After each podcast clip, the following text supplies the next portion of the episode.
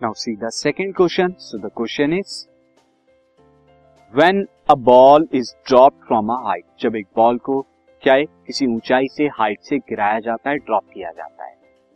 It's speed increases gradually उसकी speed क्या होती है? ग्रेजुअली इंक्रीज करती जाती है, जैसे जैसे बॉल नीचे आती name the force which cause this change in speed आपको बताना है कि किस फोर्स के अकॉर्डिंग किस फोर्स के कारण जो स्पीड है, वो इंक्रीज कर हैं।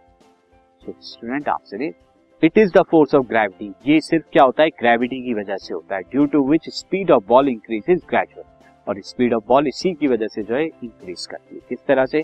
दिस इज़ अ हाइट अगर मैं यहाँ पर कुछ ले लू student this is a height and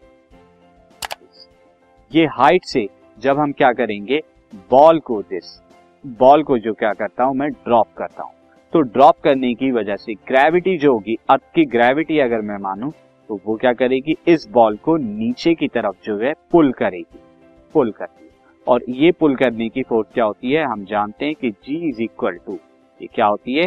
This is G is equal to G is equal to 9.8 metre per second square और यही एक्सेलरेशन जो है, इस बॉडी का बढ़ता जाता है। एंड फिर बॉडी की स्पीड क्या होगी? बॉडी की स्पीड यानी बॉल की speed increase this podcast is brought you by Hubhopper शिक्षा अभियान अगर आपको ये पॉडकास्ट पसंद आया तो प्लीज़ लाइक शेयर और सब्सक्राइब करें और वीडियो क्लासेस के लिए शिक्षा अभियान के यूट्यूब चैनल पर जाएँ।